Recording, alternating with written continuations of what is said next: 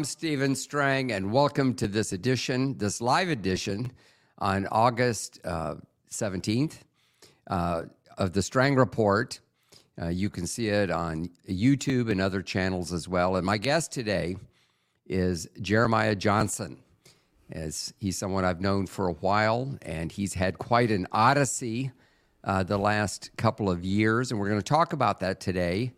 And I'll just mention for those of you who tune in on a regular basis that I recently did an Opine podcast talking about true and false prophets and used Jeremiah as an example of a man that I respect and who I feel has handled it responsibly. And when I said that, I thought, I need to reach out to him and do a podcast. So it's taken us a few days, but here we are. And Jeremiah, welcome to you. And um, maybe I should just tee it up but for those who maybe don't know you or they don't know the history. But Jeremiah is a young man who has spoken out and around the time of the election um, with President Trump and so forth, he made some predictions that did not come true as he spoke them, and he voluntarily stepped down from ministry. And I'll have him, or I'll have you, Jeremiah, uh, explain that a little bit better than I am. And I just felt that it was responsible, and in light of some of the prophets who have been saying some, I'll, in my opinion, pretty wacky things that actually dig in their heels. And so it was kind of the contrast I think on my previous podcast, I said that I was going to invite you because I felt it's important to look at both sides. You know, we want to look at the positive as well as the negative. And I, I know you well enough, and we've talked that I know that you don't consider all this real positive, but uh, Romans 8 28, all things work together for good. And I'm just excited about the things I hear for your ministry. So I'll quit talking and let you talk. Why don't you do a little bit better version of filling in the blanks than I did and then kind of bring us up to date? which is what's happening with your ministry. And then also, before the program's over, I want to hear about your new book. Well, Steve, thanks so much for having me on today. It's a real blessing and a privilege to be with you. You know, as you mentioned, um, you know, my prophetic journey uh, has not only uh, been cultivated privately for a number of years, but has been uh, very public. Uh, going into uh, 2020, I had had a three part dream. Uh, that was made public around the nation. And the three part dream, uh, in the first part of the dream that I had, I've been dreaming since I was a, a young man, uh, was that the Los Angeles Dodgers were going to win the World Series as a sign to California that God wasn't uh, done moving there. And the second part of the dream, I saw Amy Coney Barrett being set in place as a Supreme Court justice before uh, the the 2020 election, and her being set in place was a sign that Roe v. Uh, Roe v. Wade would be overturned, and that a million women would gather on the mall in Washington D.C. one day and then the third part of the dream I saw was that Donald Trump would be reelected president as, as of the United States. And so, you know, when October came around, you had the Los Angeles Dodgers win the World Series. So that was a fulfillment of the first part of the prophecy. Uh, the second uh, part of the prophecy that I had was uh, correct. And even obviously, recently, Roe v. Wade was overturned. And I just heard from Lou Engle that they're planning on gathering 1 million women uh, on the mall in D.C. here, um, I believe, next year. So, you know, those first two obviously hit the mark and were pre- a true predictive prophecy.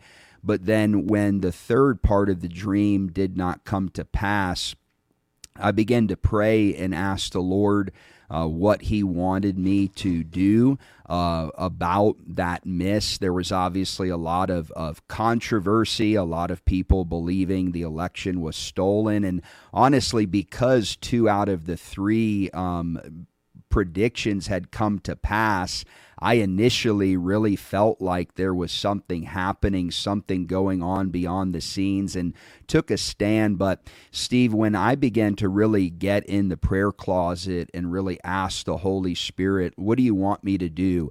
I felt like he said, I want you to, to publish a, a public letter because I am a public figure.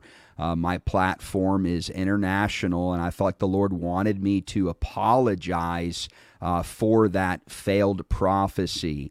And so um, I did that. And um, what ended up happening, I, I honestly thought I was going to get a lot of hate mail from people that say, hey, if you miss it one time, you're a false prophet, even though I've had a history of accuracy. But I I really felt like that that's where the attack was going to come from, and it actually was the opposite. Uh, we ended up receiving verifiable death threats. We lost more than 50% of our financial base, and all of the hate and the criticism was coming from charismatic Christians that had followed me for over a decade, and they were really, really upset during that time. So that happened in January 2021. And then in March, as I was just still trying to navigate everything that was happening, I felt like the Lord invited me into a deeper death, into a deeper crucifixion is really all I can uh, describe it as. And I feel like the Lord said, Jeremiah, I want you to shut down your ministry and I, I want you to get away with me. And so in March 2021, um, just in the midst of a lot of warfare and a lot of hurt and pain, uh, we shut down uh, Jeremiah Johnson Ministries, the nonprofit that we had uh, for you know years um, you know, totally close that down. Uh, again, just tremendous financial loss and pressure going on. And as I got with the Lord in that season, I, I got offline for a period of time and just really sought Him. And I felt like the Lord was inviting me to die to my public reputation that it wasn't about whether I was really right or wrong, but it was about God inviting me into a deeper place of cleansing and relationship with Him. And so, you know, I end up in July of 2021 at Joseph Garlington's in Pittsburgh and there was a conference there. And of course, you know, we were on New York Times, Washington Post, the World BBC. I mean, everyone is talking, publishing this story. And I end up going to Joseph Garlington's church and sharing what had happened to me, like I'm sharing with you today. And after I finished talking, there were two individuals that came up to me and said, Jeremiah, we see that you're under the power of satanic witchcraft from all of the death threats and all of the assault that you've been under, and you need deliverance. And Steve, I have to say, it was probably one of the most embarrassing moments of my life on stage in front of a room full of people. But as they began to pray and break those demonic decrees off of me, my body began to shake and I began to receive a powerful deliverance that day in Pittsburgh that honestly has opened up a trajectory for even where I am today. But it was that that day in in in July of 2021 Joseph Garlington began to sing a song over me called I will restore I will restore God says, I will give back all that's been taken and more. And so coming coming out from Pittsburgh, Um, you know, I I I told my wife I felt a thousand pounds lighter. I I felt like I was seeing in color for the first time in a number of months, and things started changing dramatically after that. I felt like the Lord said to me, one man in his ministry had to die so that a global movement could be birthed in the earth. And so, out of the ashes of that whole season, we birthed a global movement which we now serve called the Altar Global. Well, I want to hear about that. And what you're saying is so interesting that I didn't want to interrupt your flow. But you said so much that we need to unpack. Uh, it's interesting that a lot of the attack you got were from uh, you said charismatic Christians, which yes. theoretically should never happen. You know, people that are filled with the Spirit trying to follow Jesus. But anyone who's ever been involved in a church split knows that some of the nastiest people in the world are on either side of that church split. And uh, I'll just leave it there. Uh, a lot of the people uh, according to my observation, were people that desperately wanted the prophecy to come true. Yes. And I'll admit I was one of them.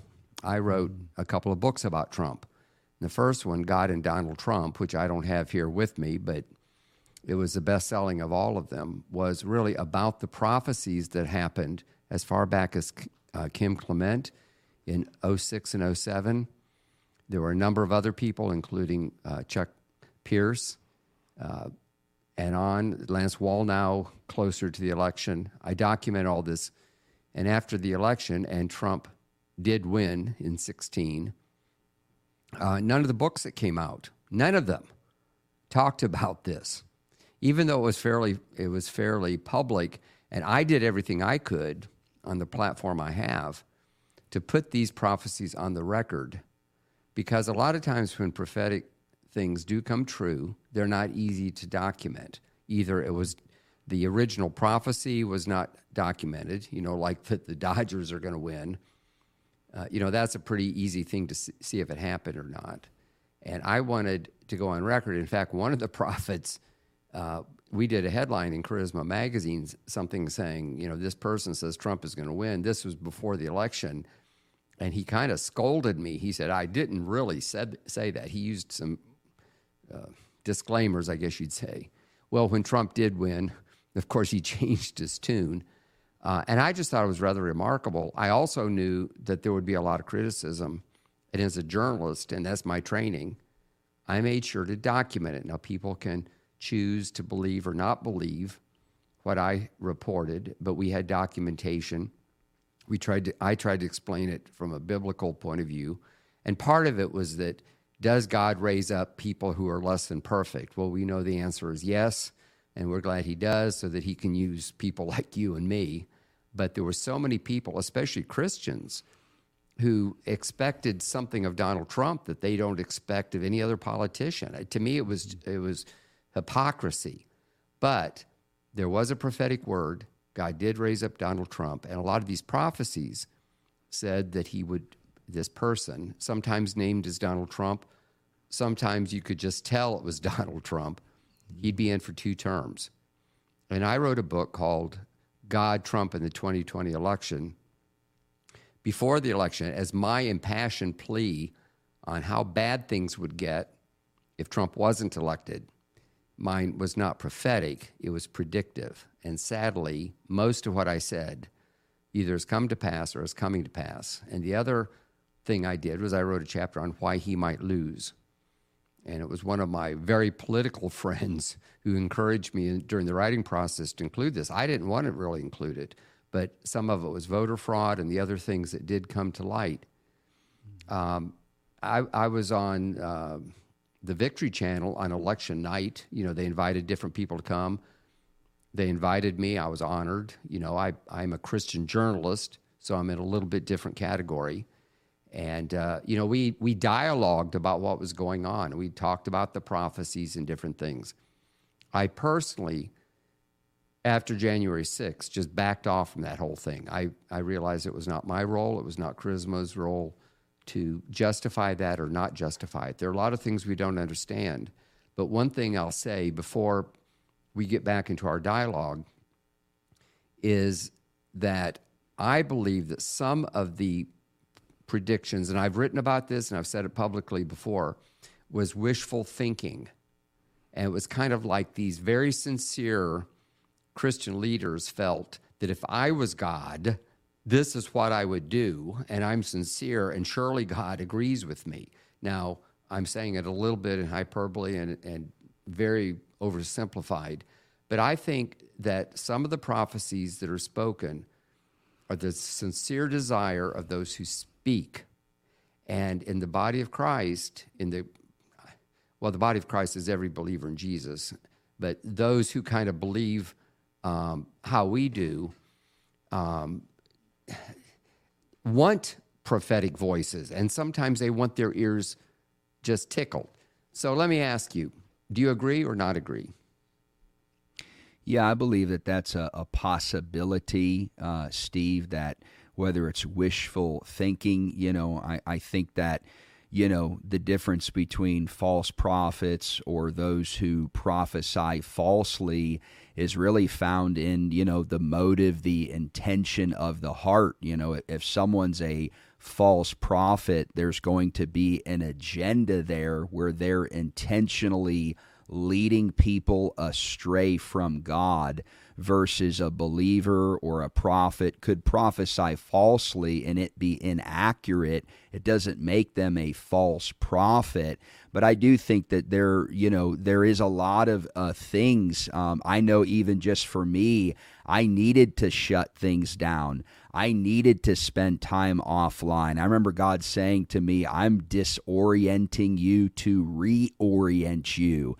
Uh, I just um, part of my season was just dying to all all of these things and just getting washed and cleansed and purified, which has been so helpful to me on my journey now. Well, I think that's very wise, and uh, your story brings to mind a story about John Paul Jackson. Um, he was a very respected prophet. Uh, he, he passed away of cancer a couple of years ago. I knew him almost since college days. He actually started in Lakeland, where you did. And um, something happened in early in his ministry where his prophecies weren't exactly right. And he was kind of mentored by John Wimber. And he, he took a season where he kind of stepped out of public ministry and kind of followed John around or something. I'm probably saying it wrong. It happened a long time ago. But he was one of the few people who I, I think they sort of felt back in that era, he was probably in his mid 30s at the time, maybe early 30s, and they felt that he needed a little more maturity. Mm-hmm. And uh, he, he may have even gotten some theological training. And he came back and had a very strong prophetic ministry. Most people who knew him uh, would have forgotten that story by now, but your story reminds me. Mm-hmm.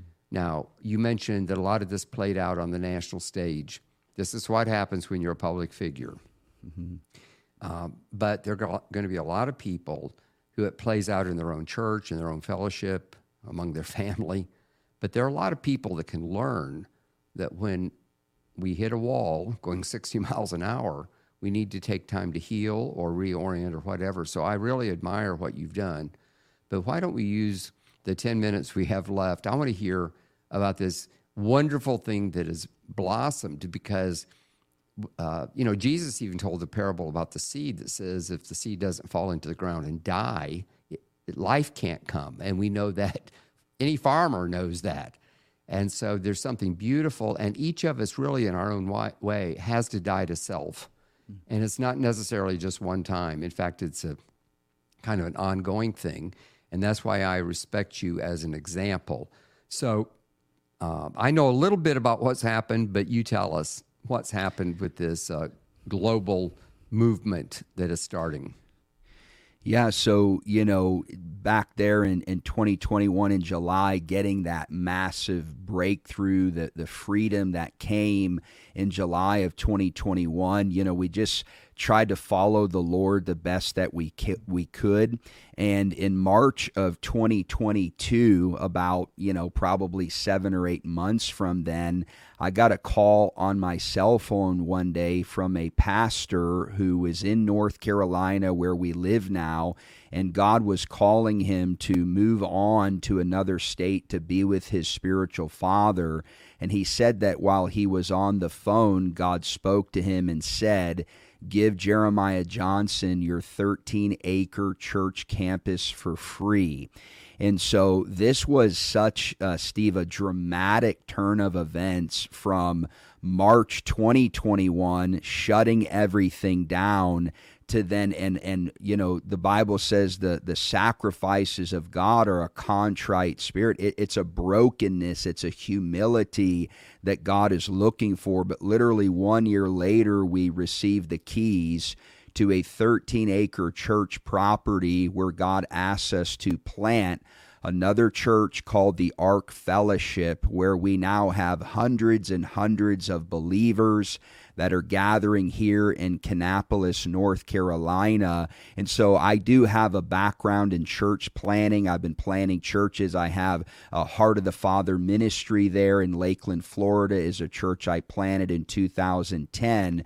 But we planted the Ark Fellowship out of this property. And recently I handed the campus over to a team of pastors. And we have just bought 17 acres down the road road for the new headquarters of the Altar Global, where our vision is to have an amphitheater, to have cabins. We feel like God is asking us to go after souls host overnight camps, the next generation, but literally just, and I really do give God all praise. My boast is in Him. But, but going from the death and the satanic assault and the death threats, and even feeling like maybe my life and ministry, it's not so much about what I say, but I am a message to the prophetic movement that God is trying to bring us into repentance and humility and owning where we miss it. And I just recognize I, I'm a living witness and a testimony in this generation that, like you said, until a kernel of wheat falls to the ground and dies, it can't reap forth life. And so we're in a really exciting, amazing season at the Altar Global here in Kannapolis, North Carolina. And actually, this Sunday, we're kicking off our very first uh, public meeting and going to cast the vision, get the fundraising going, and just really excited about what God is going to do. Well, that is exciting. And then we have less than five minutes. I want to hear about your book. And then maybe yeah. we can cycle back uh, uh, around to what happened with uh, Joseph Garlington, who I know very well. I've known him since the early 80s at least, and he he's a real man of God, and that is significant what happened. So tell us about your book. Yeah, so in the midst of planning a church, God blessing the altar global, um, I wrote a book called The Warrior Bride uh, conquering the five demonic strategies that Satan is unleashing against the end time church. Steve, I just I, I had a dream where I saw a bride, but the bride had commando boots on, and God began to talk to me about Him raising up a last days church that was going to know who they are in Christ and be equipped to destroy demonic uh, devices that are waged against us. So it's The Warrior Bride. It officially comes out September 6th in bookstores around the world, and this is my 14th book. Wow, you're very prolific, and people can pre order it now on Amazon, even though it may not be available in the stores. And I encourage them to do it. It's with Destiny Image, which is a very good publisher. And uh, I hope the book does well. Um, recently, Greg Locke and some of the Demon Slayers uh, we've done interviews with them, I've done podcasts, and there is a, a breakthrough about overcoming satanic attacks. And sometimes people in the church don't realize that we are as vulnerable to satanic attacks as uh, people who are not believers, maybe people who have been in witchcraft or Satanism or, or the Freemasons or whatever. But talk to us about that, especially as it may relate to other people where there may be um, a need for, dem- for breakthrough in their own lives. And how would they maybe find someone who could help them? This happened spontaneously, obviously led by the Holy Spirit in a very public setting. You said you were very embarrassed by the whole thing, but you also got a major breakthrough. What do you think ha- really happened? Yeah, I mean, I, I write in the book just about my own personal experience. You know, I, I would be someone uh, before this that might have been hesitant to talk about needing demonic deliverance, but out of my own deliverance, and Steve, I say we, we start at deliverance and we get into discipleship.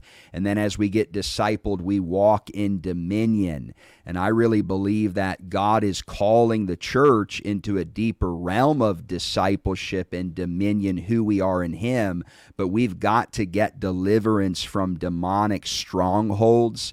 Um, and I guess I, even from my own life, I, I was unaware I just thought I was having a hard season. I was going through just a process and was unaware. So I just want to encourage people watching today that God wants to set captives free, yes, even in the church. And as you mentioned, there are a lot of great ministries, you know, Mike Signorelli, Isaiah Saldivar. There's a lot of great guys out there that are teaching on the ministry of deliverance and helping a lot of people. And uh, I'll just encourage people to give to go get that book on Amazon. Um, I'll just mention that my new book, Spirit Led Living in an Upside Down World, has has an entire chapter on the prophetic. I talk about, in fact, the only time I talk about Donald Trump in the book was about the story I told, and of course, there's so much more, Jonathan Cahn and so forth, and then a whole chapter on the issue of deliverance I feel that those are both very, very important parts of the spirit filled life, and people can, you know, get my book wherever books are sold. But I just wanted to say that. I want to encourage people to hit subscribe to the Strang Report, hit the little bell so you'll be notified when we're live on Tuesdays and Thursday at 4 p.m. Uh, Eastern Time, as we are now. And then, of course, it's on YouTube and Rumble and all the platforms on our own Charisma Podcast Network. And uh, subscribe to my Strang Report newsletter once a week. I share what's going on, something that I think will bless you. And you can find out about me or any of my books on my own little website called stevestrangbooks.com. That's Steve Strang Books with an S. And uh, I'll just encourage you to go there. And also, there's a lot of interest in this. We've already gotten a lot of comments on this podcast, even while it's live, and people can go on even watching it later, and leave a comment or pose a question. If you have any questions for me, you can send them to info at charismamedia.com, and they pass all of those along to me. And um, share it with others. You know, we need to have a dialogue within the body of Christ. People need to know this story. We'll be writing about it uh, in, in uh, Charisma Magazine and online and so forth. I think this is an important story. And one of the ways that you can let people know about Jeremiah's ministry and what's happening. And Jeremiah, why don't you tell us uh, how people can get hold of you? And in the few seconds we have left, I'll give you the last word. Yeah, they can go to jeremiahjohnson.tv or they can go to thealtarglobal.com to follow our movement as we continue on. Thanks so much, Steve. And thank you, Jeremiah, for taking uh, your time to be with me. It took us a while to set up, but here we are. It was a great interview. Thank you very much. And thank you for watching. Tune in again for another episode of The Strang Report on the Charisma Podcast Network and wherever you uh, watch or listen to podcasts. God bless you. From 1975, Charisma has been at the forefront of reporting on revival, miracles, and the move of God in our world. Charisma Magazine is now going exclusively online to reach beyond the physical barriers of a print issue. Charisma Magazine Online is committed to bringing you the very best spirit led content to inspire your walk with God in this upside down world. Go to mycharisma.com for exclusive content today.